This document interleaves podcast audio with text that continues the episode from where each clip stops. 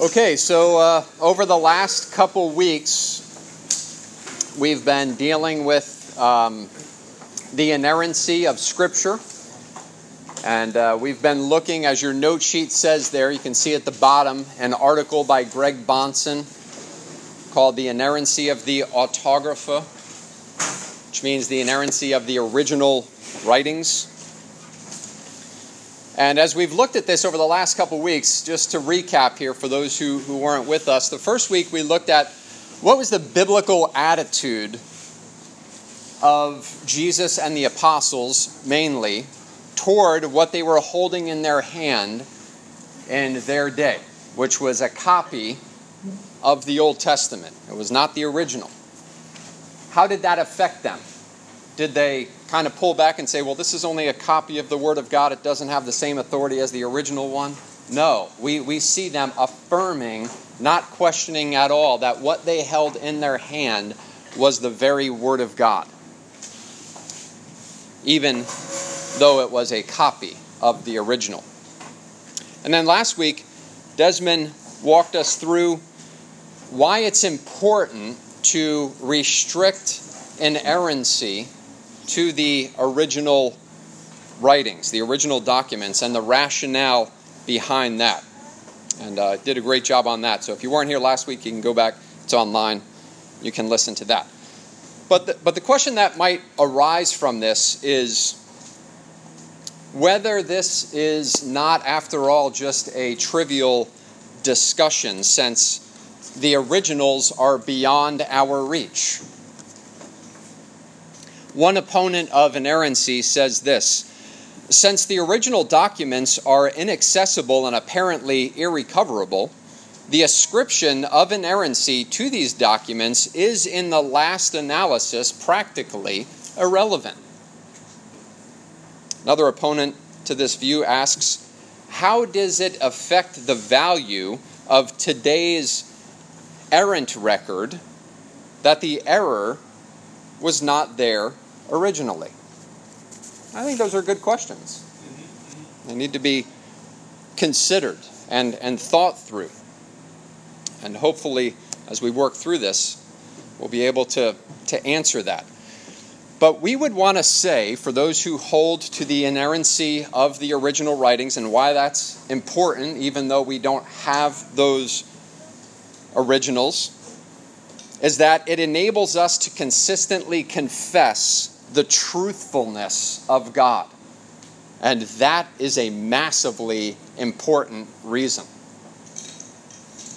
Only with an inerrant autograph or original can we avoid attributing error to the God of truth. An error in the original would be attributable to God Himself because He, in the pages of Scripture, He takes responsibility for the very words of the biblical authors. Errors in copies, though, as we've looked at over the last few weeks, are the responsibility of the scribes that are involved in that, in which case God's truthfulness is not impugned. Some years ago, a liberal theologian, in talking about this issue of the inerrancy of the autographa, he, he tried to use an analogy that, in his mind, equated well with this issue he said this that it was a matter of small consequence whether a pair of pants were originally perfect if they were now ripped. To which a conservative theologian replied, It might be a matter of small con- consequence to the wearer of the pants, but the tailor who made them would prefer to have it understood that it did not leave his shop that way. I think that's a good uh, assessment of that, right? So we don't attribute the rip in the pants, so to speak, to the tailor, to the Lord. So if the scriptures, like the works of other ancient documents, the works of history like Homer, if they came to us merely by God's providential working, general providence in history, uh, the original might make little difference to us. But when we talk about the inspiration of Scripture, that God breathed out these very words, then that becomes another matter altogether. because this book is unlike any other book in history. E.J. Young says this Amazing indeed is the cavalier manner in which modern theologians relegate this doctrine of an inerrant original scripture to the limbo of the unimportant. And this is the reason why. For the veracity or the truthfulness of God and the perfection of the Godhead are involved in that doctrinal outlook. I think that's a very important point. And the reason for that, and I want to look at a few passages here, is because God tells us in His Word that His words are pure words. Psalm 12, verse 6. Somebody want to read that for us? The words of the Lord are pure words, like silver refined in a furnace on the ground, purified seven times. Okay, so the words of the Lord are pure words. Psalm 18:30 This God his way is perfect.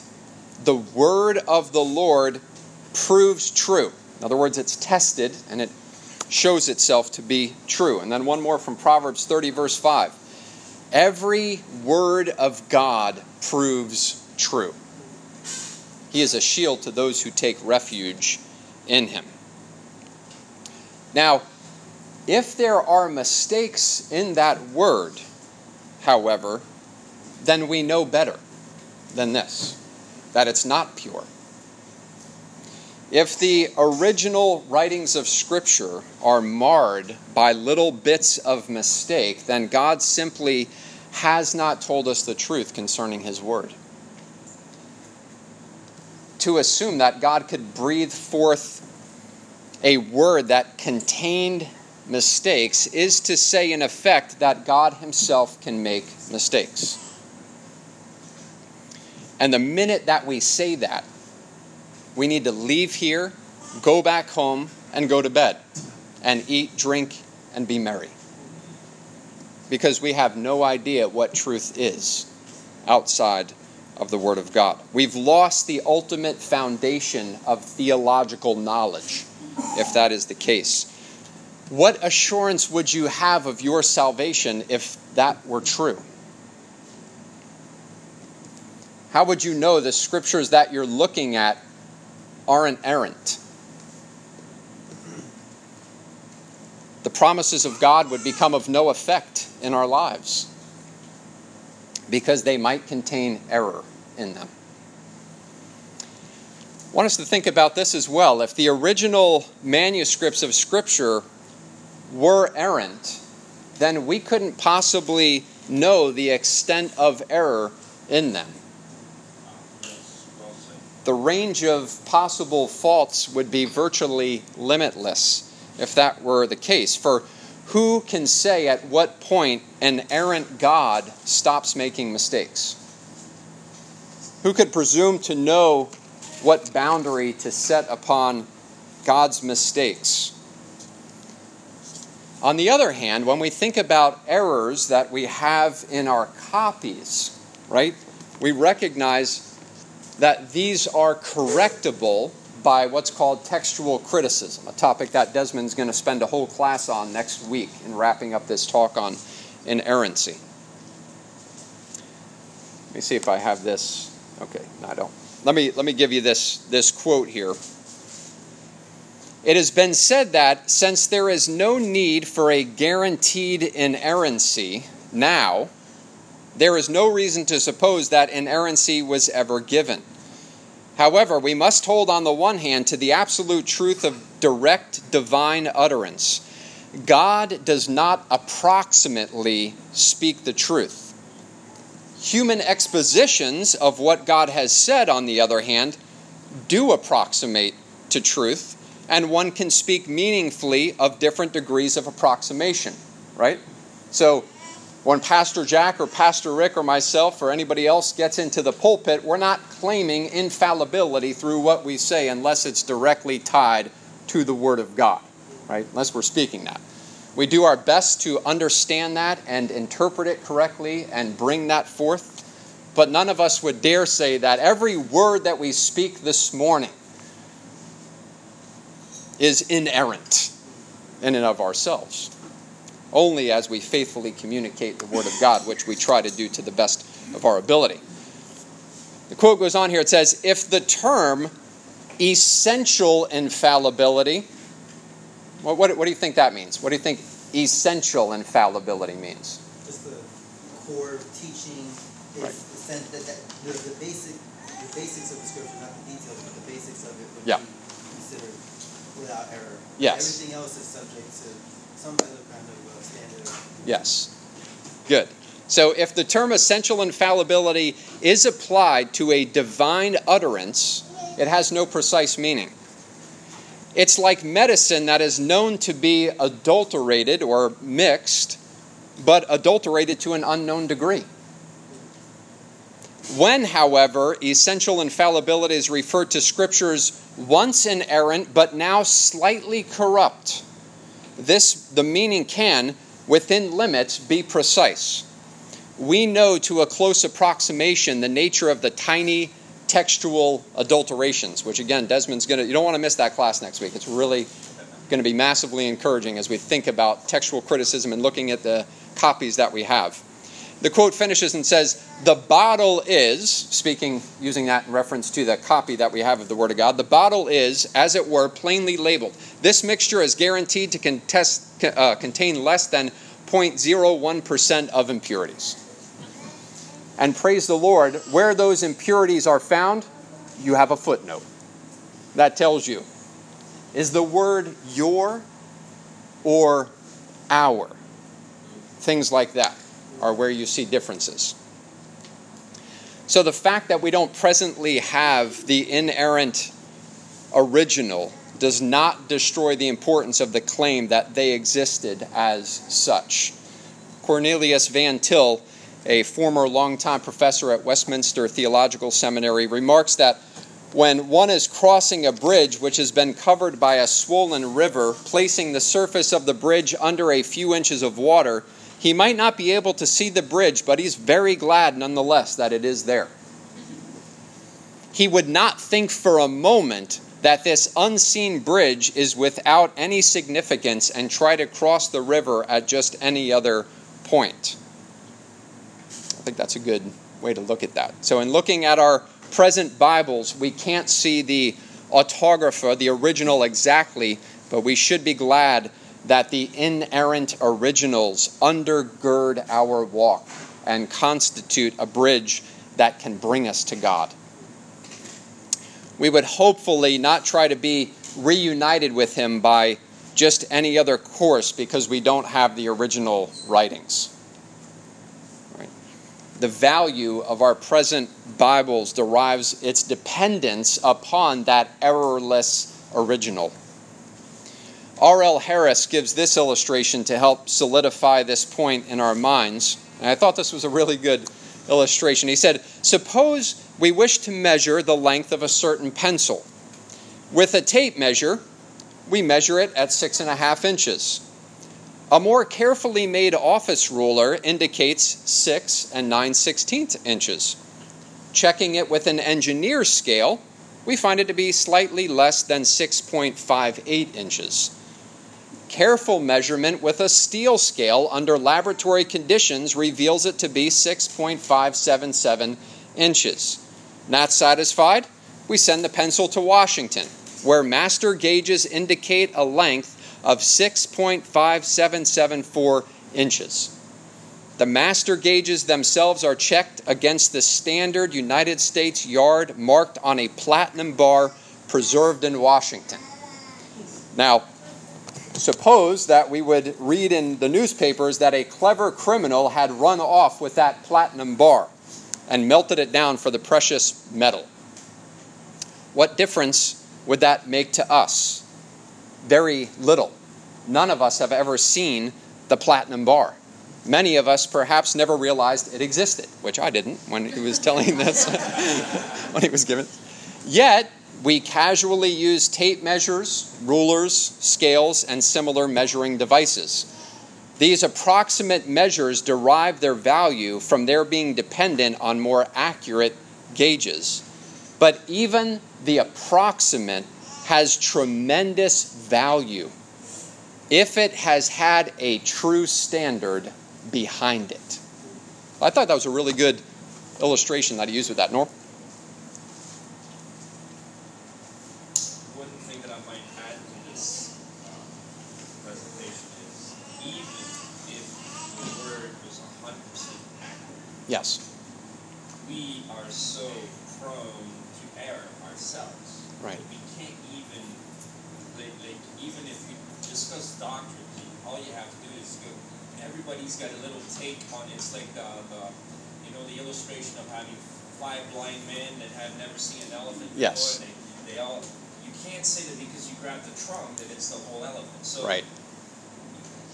It, it, and it, what about the versions of Bible? You know, they Right. all come out differently, but it, it's not a. Um, we don't say, well, because there's a variety of versions that we stop believing because they, they're all kind of different. Yes. The point is that we can go confidently that we have so much of that pure original Yes. that we can live confidently on that. Yes. We're okay. Like you said, you know, even if we don't have that, that platinum bar standard, Yeah. The Word of God is is living, it's active, it's eternal, and I truly believe that God has given us what we can handle, and even that is too much for us. Right. That the Word of God really is way more than that, and Yeah. we're not capable Yeah. where we're at on earth to Yep. grasp everything. That we're Yep. going to spend eternity to discover the infinite Word. Right. And I Yeah. know that it's like an oxymoron. How can you? But we'll, when we get there, we'll find out. Right. Yeah. Amen. Amen. Good stuff. So, uh, thinking through that aspect of it, we conclude that even though we can be blessed without an errorless original and can formulate the great doctrines of the faith, the inerrant original is not thereby rendered unimportant. We don't just throw up our hands and say, well, that's it, we don't have it. It doesn't matter. No, it does matter. It matters greatly because the copies that we have are based on those originals. And the claim that God did not have to give the scripture scriptural originals inerrantly is false and very damaging. God can work through our errant copies to bring us to saving faith. If you're in Christ this morning, you are a testimony to that. But that doesn't diminish the qualitative difference between the perfect original and the imperfect copy. Just as an imperfect map may bring us to our destination, but it nevertheless is qualitatively different from a strictly accurate map with all the fine details. So there's, there's tremendous importance for us in confessing this doctrine and in drawing the distinction that's implicit in it that inerrancy is restricted to the scriptural autographa. Uh, we, we can readily admit that God did not keep the copyists from error, and that nevertheless the church has grown and survived with an errant text. But to infer from that that the inerrant original was not vital to God or necessary, necessary for us would be devastating, and it would certainly undermine the faith we profess, which is rooted in the Scriptures. So, the importance of original inerrancy is that it enables us to confess consistently the truthfulness of God Himself. God is not a God of errors, and we thereby can avoid saying that one who calls himself the truth made errors and was false in his statements. However, some may still ask, based on that, that if God took the trouble and he deemed it crucial to secure the entire accuracy of the original text of Scripture, why didn't he take the care to preserve the copies errorless? Why did he allow it to be corrupted in some measure in its transmission? Now, there's been much speculation on that. You can read all kinds of different reasons as to why men think that way and try to probe the mind of God, which I don't think is all that profitable in this when God hasn't specifically told us. Um, here's what we confess at the end of the day why God was not pleased to preserve the text of the original copies of the Bible, we do not know. we would look to Deuteronomy 29 and we say, The secret things belong to the Lord our God, and the things revealed belong to us. And we could spend much, try, much time trying to speculate on, I think this is why God didn't preserve these error lists. But at the end of the day, what would that accomplish? Right? Speculation. And trying to probe into the mind of God something that He hasn't revealed to us. God hasn't shared with us His motivation for allowing the text of the original to become slightly corrupted in particular copies of the Scripture. However, possession of an answer as to why God permitted this is not a necessary condition to holding to the restriction of inerrancy to the autographa. We don't want to just throw that away and say, well, it doesn't matter, so the inerrancy of the original doesn't matter either. We want to be careful not to go that far. It, it matters greatly because it says something about the character of God.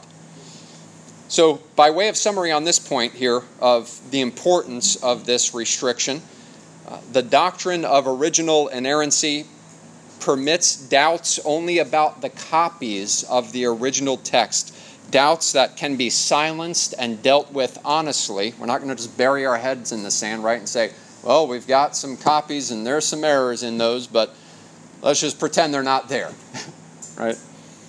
But those doubts can truly be silenced and dealt with honestly by textual critical methods that Desmond will hit on more next week.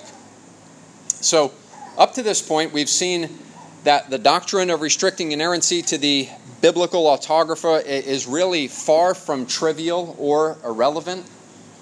It has tremendous importance because it upholds and maintains the veracity of God. And then that leads into this last point on the uh, outline there the assurance of possessing God's word today. And that, that's important, right? Because as you think through this, right, you say, well, how do we know where they are? And what assurance can I have that if I believe on the Lord Jesus Christ, I will be saved? How do I know that that maybe wasn't what was said? Where, where, where is my faith rooted in, in that reality? And so the, the, this is a very important question to, uh, to think through. As we've looked at in the previous section here, we've insisted and defended the restriction of inerrancy to the autographic text of the Bible. And we want to make sure that we can silence again any of those doubts that may arise in our hearts that what we possess is the genuine Word of God in our present copies. The inspiration and inerrancy of Scripture is reserved for the original text and it applies to the current text only to the extent that it reflects the original. We want to make sure that we know the existing copies that we have are not substantially different from those original here. How can we know that? And the answer here is twofold. One I'll deal with mainly today, the second one I'll just kind of overview it and let Desmond pick up on that next week. But the answer is twofold. Number one, we know it from the providence of God. And number two, from the results of textual criticism. Okay, so we know it from the how can we know that our existing copies are substantially correct transcriptions of the original? The providence of God and the results of textual criticism. If we don't assume that God has spoken clearly and given us an adequate means of learning what He has actually said, then the entire story of the Bible and its portrayal of the plan of God for man's salvation makes no sense whatsoever. James Orr said this Because the preservation of the text of Scripture is part of the transmission of the knowledge of God it is reasonable to expect that God will provide for it, lest the aims of His revealing Himself to men be frustrated. Right? You, you get that quote, what he's saying there? God has laid out for us His plan to save mankind and the glory that is involved in that for Himself. To suppose that God would not superintend that or oversee that would be ridiculous based on what He has said to us in His Word.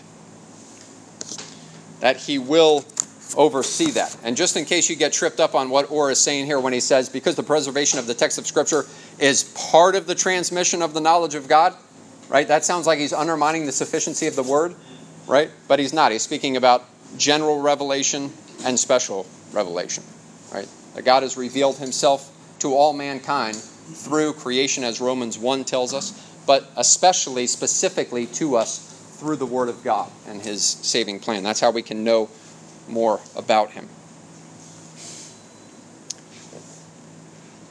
So the providence of God, it superintends matters so that copies of Scripture do not become so corrupt as to become unintelligible for God's original purposes in giving it, or so corrupt to create a major falsification of his message message's text.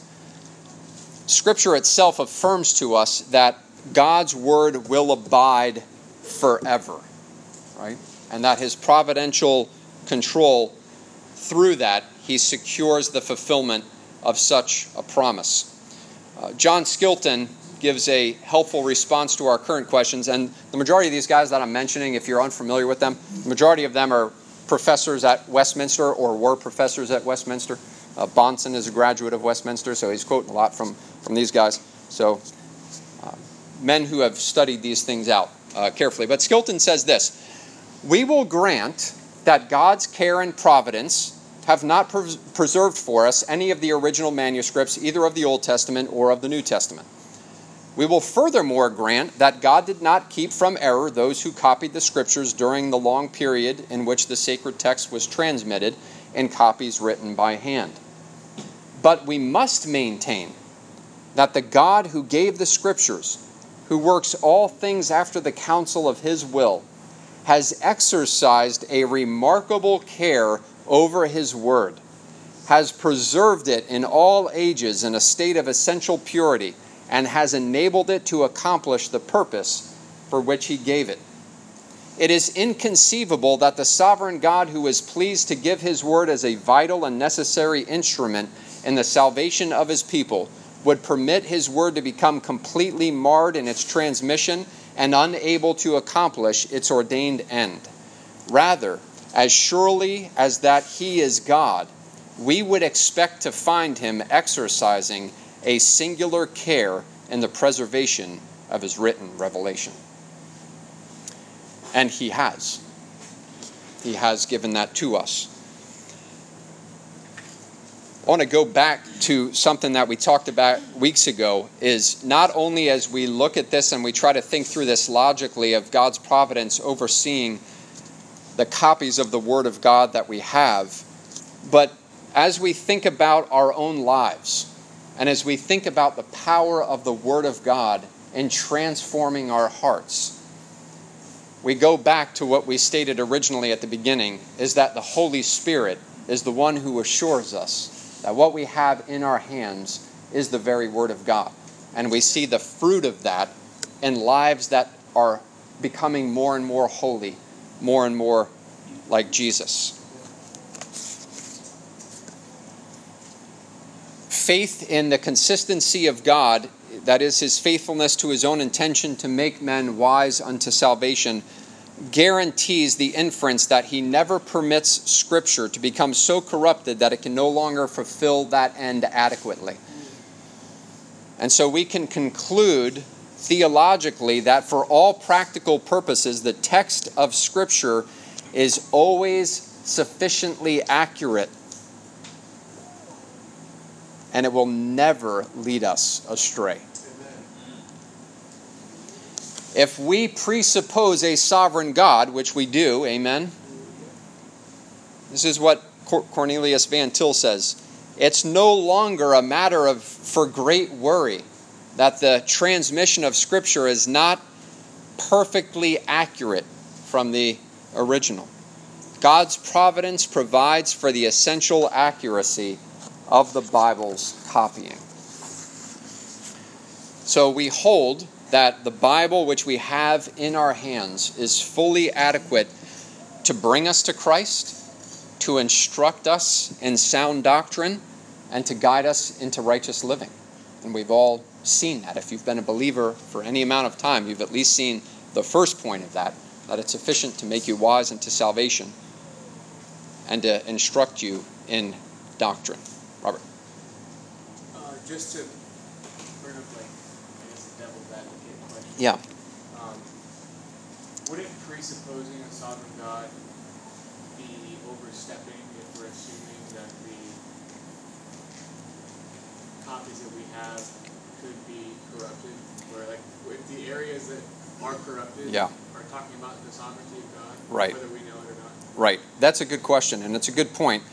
In this issue of errancy versus inerrancy, even those who would say that you have an errant original or would even think of going down that road would still claim that the majority of what we have, the essential infallibility of how God has revealed himself to us, is true.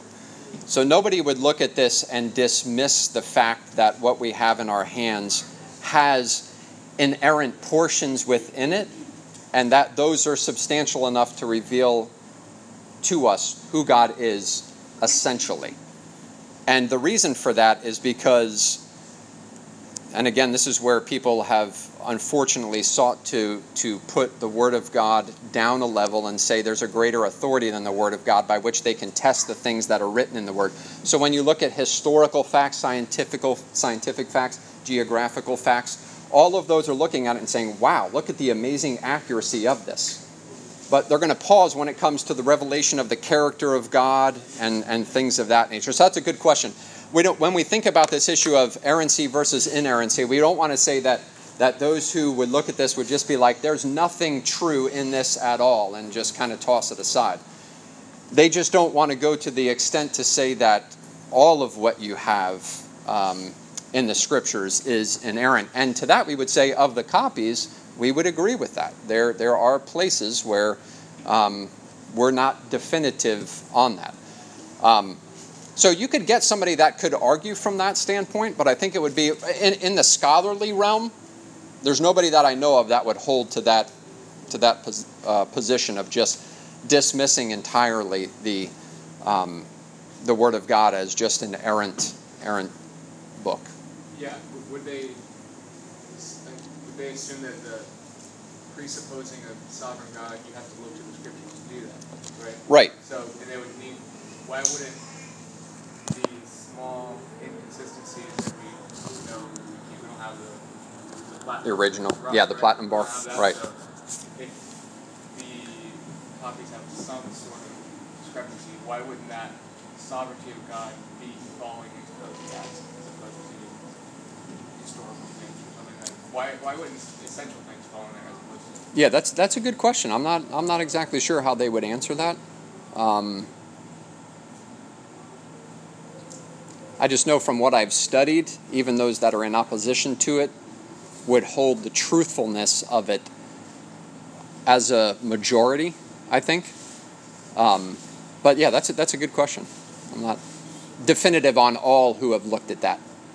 Okay, Chris. Are you taking questions now? You, Oh yeah, this is a this is an open forum. Okay, well, Yeah. I want to, if you gotta finish your material, I, I, I, I just wanted that, that what he, his question is highlighting is Yep. That this is not a doctrinal issue more than it's an epistemolo- it's Yes. epistemological. Yeah. How can we know? And Yep. ultimately, what we're talking about is starting points. Yes. We start, as Christians, we start from the position that this is God's word, and then we, we move outward from there. So if we see any kind of discrepancy from our presupposition to, you know, this, then it has to be harmonized within the text. Whereas somebody, they, if they don't start with that presupposition, then they, they'll start finding what they would deem to be discrepancies and, and hold the Bible to a standard uh, outside. But this is not, this is not, I, I don't really believe that inerrancy and inerrancy is a doctrinal thing more than it's epistemological. It's Sure. about- Yeah. If you're a Christian, you start from this point and you work out from there. If you're not, you're going to start from some other standard Yeah. and work your way back to Christ. And I think that's really where, where it all boils down to, Yeah. Yeah. No, that's that's a good point. That's that's a very very valid point. Yeah. Uh, to piggyback on top of that, it sounds this whole thing it, it seems like it's been an exercise. So there's a difference between knowing that what we have is accurate Yes. to the original Yes. and knowing that it's true. They Mhm. mingle and they overlap quite a bit in the discussions, but we can use what we use, what we have in our uh, reasoning and logic and the textual criticisms and all of that can give us reasonable confidence that this is accurate to the original. Right. But is it fair to say that in terms of the, the, the question about presu- presupposing a sovereign God and all that, Yeah. things that we read here, um, if we can be re- if we can be reasonably confident that it's accurate, Yep. that doesn't necessarily push us over into believing that it's Cor- true. correct. And therefore, Yep. what, what requires that is the work of the sovereign God that this talks about. That's right. Yeah, and and I think that's the point that Chris was bringing out. Oh, I'm sorry. I No, no, that's okay. And and no, it was a, it was a very good point of it being more of an epistemological issue than a doctrinal issue. Um, I think that was a good. What is That's that good. by epistemological? How Go we ahead. know. Deals with the theory of knowledge, how you know what you know. So it's we- start as Christians. We start from from what what the Holy Spirit gives us. You know, as Christians, you know, we believe we all believe that the Bible is the Word of God. You know, when the moment that we converted, we didn't study it. We didn't do a his, historical, you know, uh, you know, studying or archaeological stuff like that. We believed it because the Holy Spirit, you know, gave us witness to to its truthfulness. And so that's how we know what we know. We know what we know because because God. We start with the point of we start with the point of God. So that's our epistemological starting point. Unbelievers don't have that. They start from whatever understanding, history, archaeology, whatever. That's kind of what we're talking about. Good point. Yep. It's good. I think Okay. that is, uh, just gonna Yeah. just say something along what you were saying. Like the Bible is how so the Bible is how we know what truth is outside of the Bible. Right? So we know this is orange because the, the Bible gives us the principles to determine what's true, what's not true, right? We all agree with that. The Bible tells us what's true and what's false. So when it comes to even proving the Bible, we need the Bible to prove the Bible because the Bible is how we measure all truth anyway. So that's why we have to sort of presuppose. We have to presuppose. We, we need the theology of the Bible for us to even come to conclusions like inerrancy, things like that. Um, and going outside of that is where you get people who reject the Yes. scriptures because Yep. they're, they're using rules that are not godly. Right. So that's why it's it's important to, to, to begin with the theology of the Bible in order to make any kind of decisions and assertions about truth. And, you know, so that's why it seems like a circular argument. Like, how are you going to argue the Bible by using the Bible? Right. But either you begin with that or you begin with some guy's theory. Yes. Right. So, Yeah. it's Exactly. begin with God.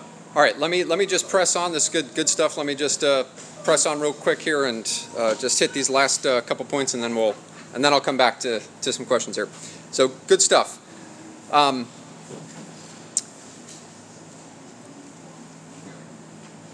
okay, so picking up on that point of how how we or what confidence we can have of the Bible that we hold in our hands that it's fully accurate to bring us to a saving knowledge of Christ, to lead us in holy living, to instruct us in doctrine.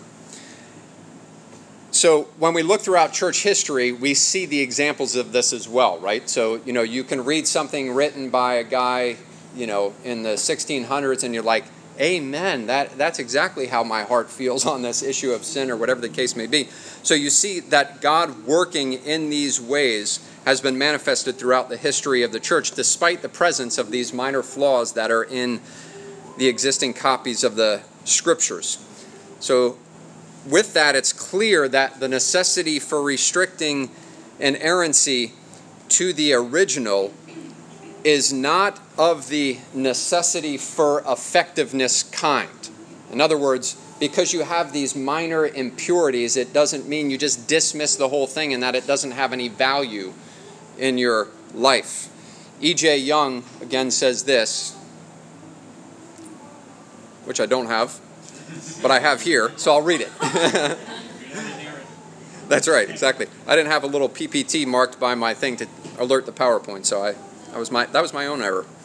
So E.J. Young says this: It does not follow that only an errorless text can be of devotional benefit to Christians, nor do those who believe in the inerrancy of Scripture maintain such a position. Right? That just because we have copies of the original, which which have these little variants, and that's a term Desmond will pick up on a little bit next week. It doesn't mean that we just say, well, it doesn't have any value for me. I'm not going to pick it up and read it this morning. The copies that we now possess are known to be accurate and sufficient in all matters. And next week, as Desmond kind of gets into this, and you start seeing where those variants are, I really believe, if you've never studied this issue out, that your confidence level is going to rise even more. Um, because you can hear people speaking about this and think, man, how do we even know what, the, what God has said to us? Um, and textual criticism has done much to silence those statements. So, the adequacy of our present copies and translations does not, of course, dismiss that need for textual criticism, right? The truth and the power of the scripture are not annulled by the presence of a degree of textual corruption. This fact, however, says Clark Pinnock, which I agree with him on this, even though I disagree with him on some other things. So don't hear that as a wholesale commendation for Clark Pinnock. Uh, this fact, however, does not give grounds for complacency. An imperfect text should be replaced by a superior one. And that's why you still have men who are given to the study of textual criticism today and looking at things and saying, this, this seems this is more original in this way. And so you'll see throughout the years of maybe a translation that you've had with some minor adjustments along the way. And the reason for that is because they have more assurance with the copies that they have, or something else has come along to convince them that this is a better translation for that particular word. Out of respect for God and the uniqueness of His Word, the church, as part of its stewardship of the Bible, seeks to do its best to correct the existing copies of Scripture so as to preserve the full impact of what was originally given and to be faithful in those specific issues of faith and practice. Now, people have, as we've said earlier, asked of what use is an inerrant original if it's totally lost from recovery. And that's the issue of textual criticism. That's what textual criticism seeks to do. The outstanding quality of our existing biblical texts is well known. And the original text has been transmitted to us in practically every detail that we have. Frederick Kenyon says this, and I almost went to that, but I don't have a PPT, so it's not on my PowerPoint. He says this The Christian can take the whole Bible in his hand and say without fear or hesitation that he holds in it the true Word of God, handed down without essential loss from generation to generation throughout the centuries. Textual criticism of the copies of Scripture we possess has brought immense comfort to the people of God.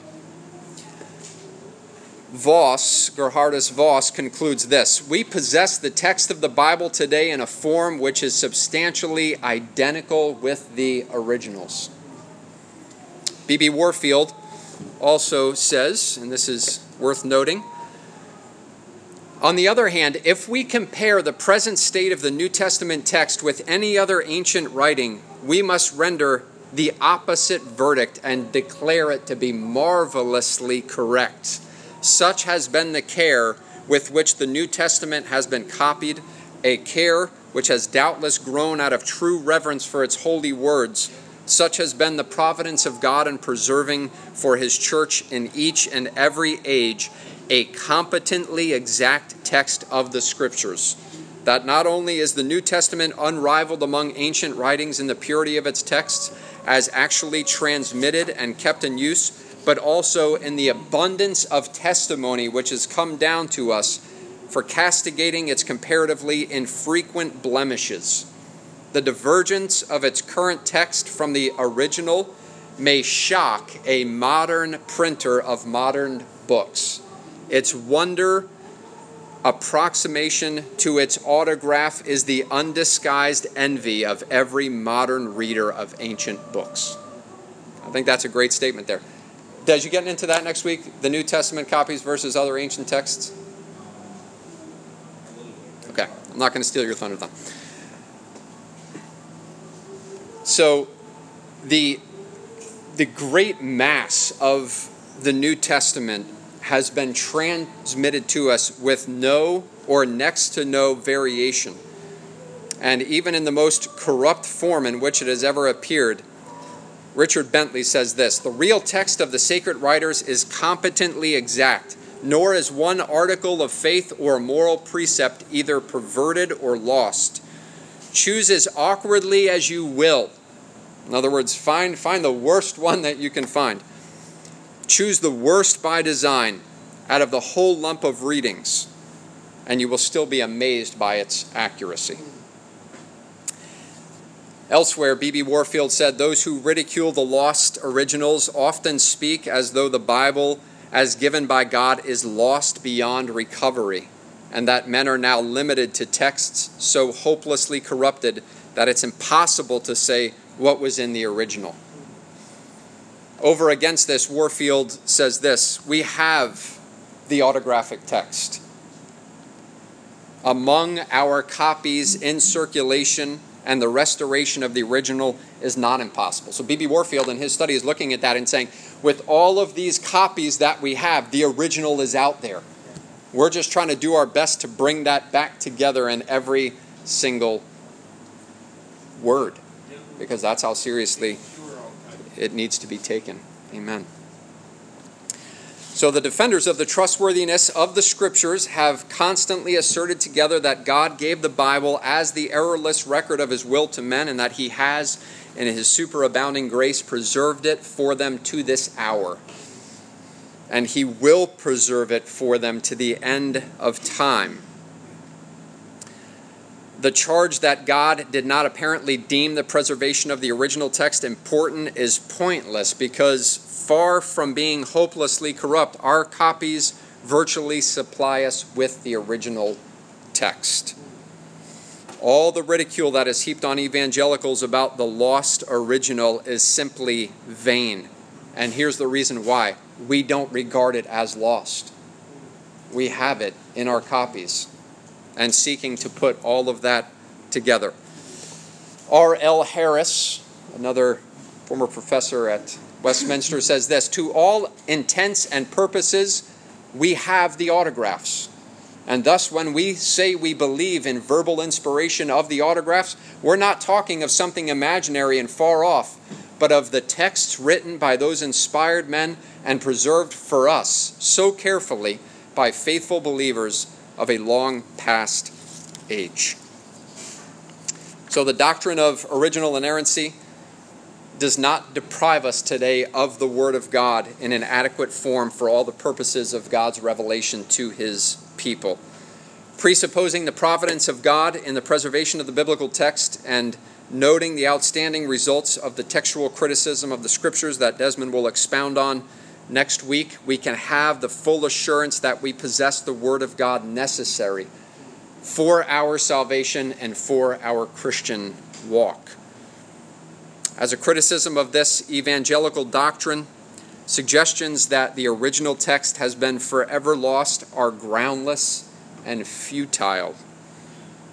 The Bibles that we possess today, that you hold in your hand this morning, are trustworthy renditions of God's original message, adequate for that which it proclaims. And therefore, we can have great confidence. Okay, I'm finished. Will, you had a question. Yeah, the critics of inerrancy, do they still affirm and defend God's truth? Some of them do, but not all. So it, there, there, there's a wide range of it, and that's a, that's that's a great question of how. Because again, you have to you have to come back to this if you're saying that there's that there was error in the original, then where do you where do you stop with that that statement? Especially when you're dealing with theological statements, because they could respond and say, "Well, we can look at uh, geographic things, we can look at scientific things, historical things, and look at other things that can verify the validity of words of God, the Word of God, again subjecting it." But when you come to theological statements of God declaring who He is, then how do you know? So that, that that's a question that I don't think they can really answer. Is um, how if you're holding that there was error in the original, then why are you even talking about this this God? Um, because how do you know who He is if you're saying that there are there are errors there? Yeah. So Norm, and then George. Chris was making a point that we, and Will also alluded to that, we, we're not from the outside looking in, we start from the Bible, we start Yeah. Yep. And once we have that heart inclination to start the Bible, uh, then we know that what we have is truth. And it brings me to John seven seventeen. If anyone's will is to do God's will, he Yeah. will know whether the teaching is from God. Yes. Yeah. Amen. So, so if, if we're on the outside and all we want to do is criticize what's on the Yep. inside, Yep. We'll never get to that place. But if we if we dive in and we receive the Word of God Yeah. as is, not Yeah. the Word of man, but the Word of God, Yeah. then automatically, and this is Holy Spirit driven, we get that confidence of what we have Yep. is the Word of God. So it's Yes. never from the outside looking in. Correct. You choose Yeah. to believe. Yep. I know it sounds Arminian, but you choose to believe.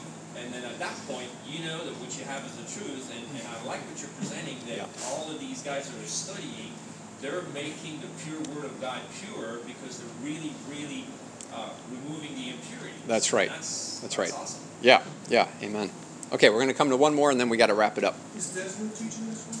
Desmond is teaching next week. Yes, Desmond is teaching next week. All right, Des, I've really promoted next week, bro. So you gotta, you gotta hit a home run, brother. Teasing. So, amen. I know you will be. You always are.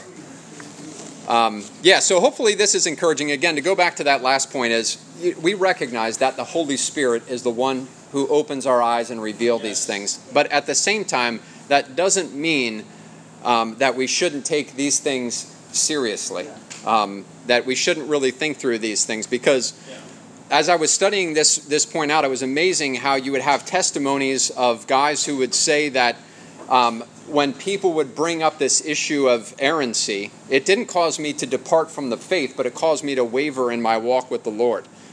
And we want stability in our walk with the Lord because they're, they're, they're, they felt their foundation was being shaken and nobody was coming to adequately answer those accusations. So even though we believe this is the Word of God, and I'm sure you believe that before we started this discussion, it's good again to remind ourselves and to root our hearts afresh in what God has given to us in His Word so that that foundation remains strong. And we don't ever want to stray away from stray away from that. So, okay, I'm sorry, I went a little long. Great questions, good interaction. Look forward to uh, wrapping this study of inerrancy up next week with textual criticism. So let's go ahead and pray with Desmond. Yes, if I haven't said that, I just found it sweet that you Before. yes. That was sweet. You like that? Yeah, yeah. Amen. Let's let's pray. Love you too, brother. Yes, thank you. Praise God. Okay, let's pray. Father, thank you uh, for the truth of your word. That it is sufficient to bring us to salvation, to cause us to walk in holiness and to increase in holiness, and the promises that we have in it secure our hope that you're going to bring this salvation to its ultimate fulfillment on that glorious day.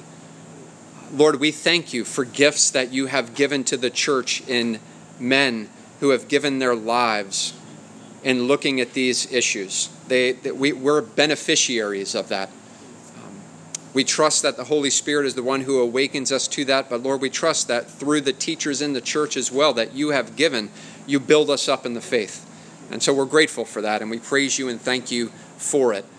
We pray that you would cause this time of study that the roots of our faith would go even deeper than they currently are, that we would grow in greater holiness because of these things, Lord, that we would be a people who are given more seriously to the Word of God. May this study remind us as we arise each morning and we look at the Bible sitting on our nightstand or that we have on our electronic device, that we hold in our hands the very Word of God. May we treasure it as such. Please help us to that end. In Jesus' name, amen.